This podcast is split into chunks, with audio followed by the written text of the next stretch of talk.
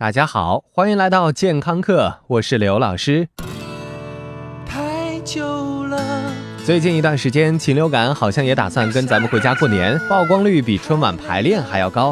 鸡兄鸭妹们本该到了遭殃的季节，现在更加雪上加霜了。不过，各位久经沙场的同胞兄妹俨然对此事表示漫不经心。该吃的我们一口都少不了。不过话说回来，平时讲卫生虽然是老生常谈，但仍然是非常重要的。除了随着鸡毛满天飞舞的流感病毒大家庭，我们身上还挂着成百上千万的细菌嘛，它们无时无刻不在等待着向人体进军。由此，我们也会发现，如今的日化用品唯一能找到的共通点，那就是抗菌。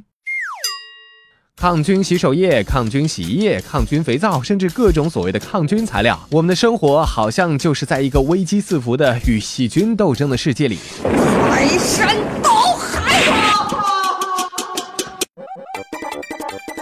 老师，抗菌产品真的那么有用吗？首先，我们还是要从亦敌亦友的细菌开始说起。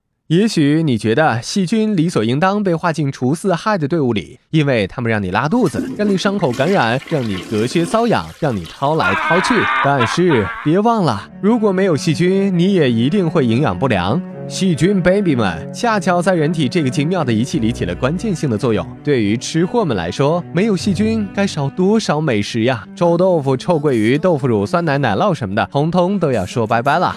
现在的抗菌日用品的主力大将是一种叫做三氯生的东西，说专业点儿叫做二氯苯氧氯酚。这家伙被添加在了我们的牙膏、肥皂、洗手液、洗衣粉、空气清新剂里。如果你是一个清理达人，估计跟三氯生打交道那算是家常便饭。三氯生确实是一个工作狂，非常了不起。对于肺炎球菌、金黄色葡萄糖球菌、沙门氏菌等等，那是见一个杀一个，见俩清一双啊。但是对于他的身份，医学界一直处于非常激烈的争论之中。欢迎来到家庭主妇杯辩论大赛。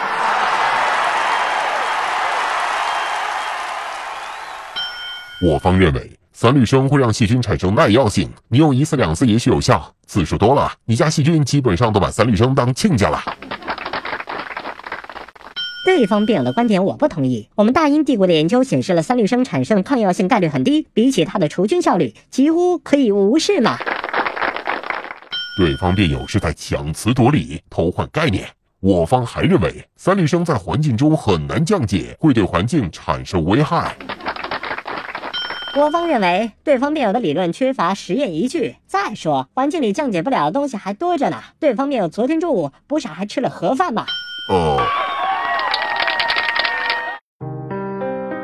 其实，对于三氯生，任何理论都缺少足够的实验数据支撑。最新美国医生的研究显示，三氯生可能会让人更加容易过敏。那老师，我们以后要不要买抗菌产品呢？刘老师根据专家的意见是。你在洗手、洗头、洗澡的时候，根本就不需要任何抗菌产品，普通的产品都足够健康了。同时，无论是用冷水洗手还是用热水洗手，无论是热水澡还是冷水澡，无论用什么类型的肥皂，清洁的效果并没有任何实际差异。只有在医院回来、在马桶等等这样的情况下，才需要使用真正的抗菌产品。科学家们的争论，我们还是留给那些死理性派的科学家们吧。感谢收听，回见。